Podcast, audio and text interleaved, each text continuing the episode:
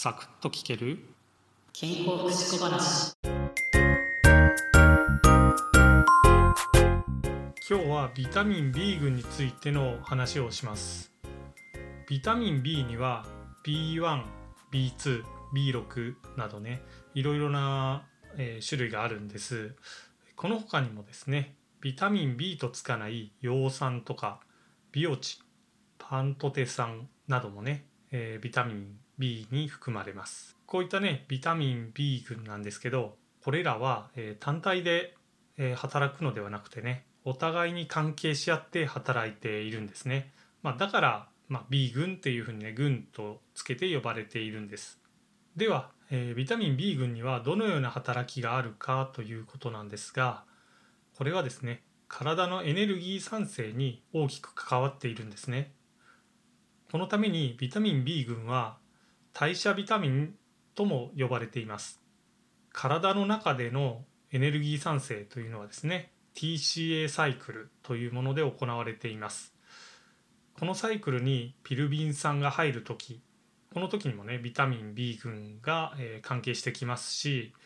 TCA サイクル内でね、えーこのサイクルをうまく回していく時にも、えービタミン B 群が活躍しているんです。まあ、この他にもね TCA サイクルでエネルギーを産生するためには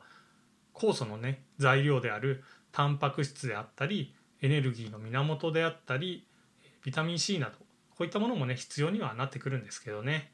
こういった感じでね体の中でビタミン B 群が働いていくためにはですね体の中で働ける形活性型っていうふうに言われたりするんですけどこれにね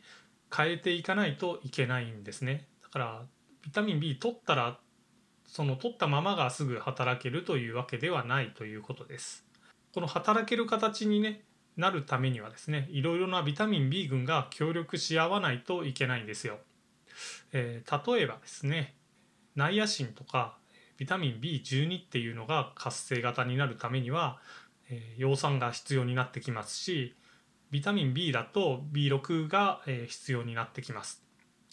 こういったふうにね、えーお互い関係性を持っているので、えービタミン B っていうのはね単体で取るのではなくて、えーいろいろなねビタミン B を同時に摂取した方がいいっていうふうに言われているんですね。ではですねそれぞれのビタミン B これがね、えーどういった働きをしているのかと、えー不足した時にどのような感じになるのかっていうのをね明日はねお話ししたいなと思います。今回もお聞きいただきありがとうございました。次回もお耳にかかりましょう。